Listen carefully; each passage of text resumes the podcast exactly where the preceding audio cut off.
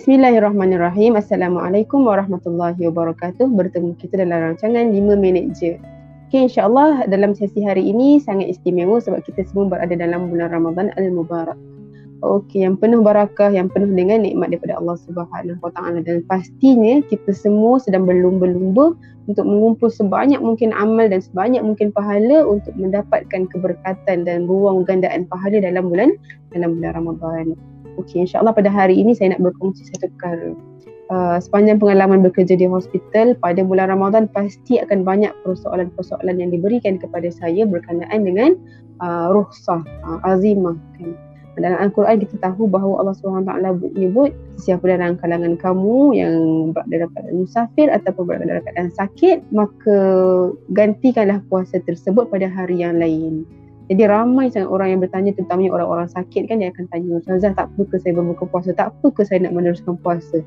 Bahkan dalam perbincangan hukum ada yang ada yang kata kalau saya buat blood transfusion kan uh, boleh tak kalau saya nak teruskan puasa lagi sebab apa mereka risau bahawa kalau mereka tidak berpuasa dalam bulan Ramadan ini uh, pahala akan berkurangan, akan mengalami kerugian yang cukup besar. Jadi kita nak bincangkan sikit tentang hukum azimah dan juga hukum ruhsah. Secara mudahnya saya boleh katakan ruhsah itu adalah perkara yang disyariatkan kepada kita saat mana mengalami kesusahan ataupun masyakkah ada ada ada benda yang menghalang kita untuk beribadah seperti biasa. Ha, jadi datangnya ruhsah, datangnya satu hukum lain yang memberikan option ataupun gantian kepada hukum asal. Sedangkan azimah itu pula adalah hukum asal suatu perkara. Maksudnya solat secara empat rakaat bukan kasar. Uh, kata kata lawan kepada rosa adalah azimah. Jadi uh, ulama berbincanglah tentang perkara ini uh, sama ada utamanya rosa ataupun utamanya azimah. Jadi ulama berpecah kepada tiga pendapat. Ada pendapat pertama dia mengatakan lebih baik ambil rosa. Dalam satu hadis dia kata Allah lebih suka orang yang mengambil ruhsah dan Imam Azhar Kashi pun ada menyebutkan bahawa mengambil ruhsah solat iaitu mengambil ruhsah untuk mengkasarkan solat adalah lebih aula daripada solat secara tamam ataupun solat secara sempurna dan keadaan orang yang bermusafir. Ya, itu setengah pandangan ulama dan kita tidak tidak uh, maksudnya kita membuka kepada perbincangan. Yang kedua adalah ulama yang mengutamakan azimah.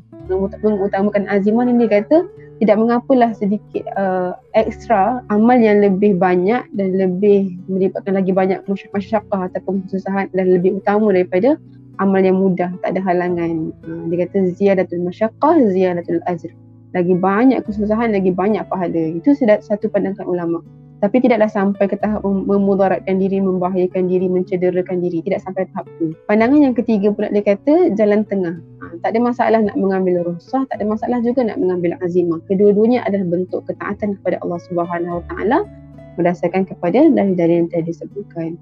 Tak pernah juga uh, satu hadis tu dia cerita seorang sahabat ditanya dengan Rasulullah, "Wahai Rasulullah, aku ni selalu bermusafir." Ha, dan aku suka berpuasa. Adakah uh, aku perlu berbuka ataupun aku perlu meneruskan puasa? Rasulullah menjawab in syi'ta fasum wa in syi'ta aftir. Jadi kalau kamu nak berpuasa teruskan tak ada masalah dan kalau kamu nak berbuka pun tak ada tak ada masalah. Dan ada juga hadis yang lain Allah yuhibbu an yu'ta rukhsata kama yuhibbu an tu'ta azaim. Maksudnya Allah suka kalau seorang itu mengambil rukhsah ataupun mengambil azimah, tak ada masalah. Jadi dalam situasi orang sakit ataupun orang yang bermusafir, saya lebih suka melihat kepada pandangan terserah kepada keadaan kita. Kita yang mengetahui keadaan dan kemampuan kita. Kalau saat musafir itu kita rasa kita boleh meneruskan puasa, kita rasa kalau nak menggantikan puasa itu lebih sukar daripada kita, maka nak meneruskan puasa tak ada masalah. Dan sedangkan bagi orang-orang yang sakit nah, dan kita merasakan bahawa badan kita memang tidak mampu untuk meneruskan puasa, jangan pernah merasakan bahawa diri kita telah telah mengalami kekurangan kita raikan puasa kita, kita meriahkan puasa kita dengan ibadah-ibadah pelbagai mendasarkan kemampuan kita. Sesungguhnya Allah Subhanahu Wa Taala mengetahui keadaan-keadaan hamba-Nya. Uh, bahkan menempuh rasa sakit dengan sabar itu adalah pun adalah ibadah. Menempuh rasa sakit dengan penuh rasa redha pun adalah satu ketaatan kepada Allah Subhanahu Wa Taala. Maka laksanakan ibadah berdasarkan kemampuan kita dan jangan pernah memudaratkan diri kita. Jadi bersempena dengan Ramadan ini saya ingin mengucapkan selamat melakukan ibadah berpuasa, selamat melakukan ibadah semeriah mungkin berdasarkan kemampuan kita di mana sahaja kita berada. Dan jadikanlah segala kebaikan, segala perbuatan yang kita lakukan itu sebagai ibadah dengan cara meletakkan niat kita kepada Allah Subhanahu Wa Taala. Moga kecintaan kita kepada Allah Taala bercambah dengan subur di mana sahaja dan apa juga keadaan yang kita tempuhi dalam kehidupan kita. Allah itu dekat. Wallahu a'lam. Assalamualaikum warahmatullahi wabarakatuh.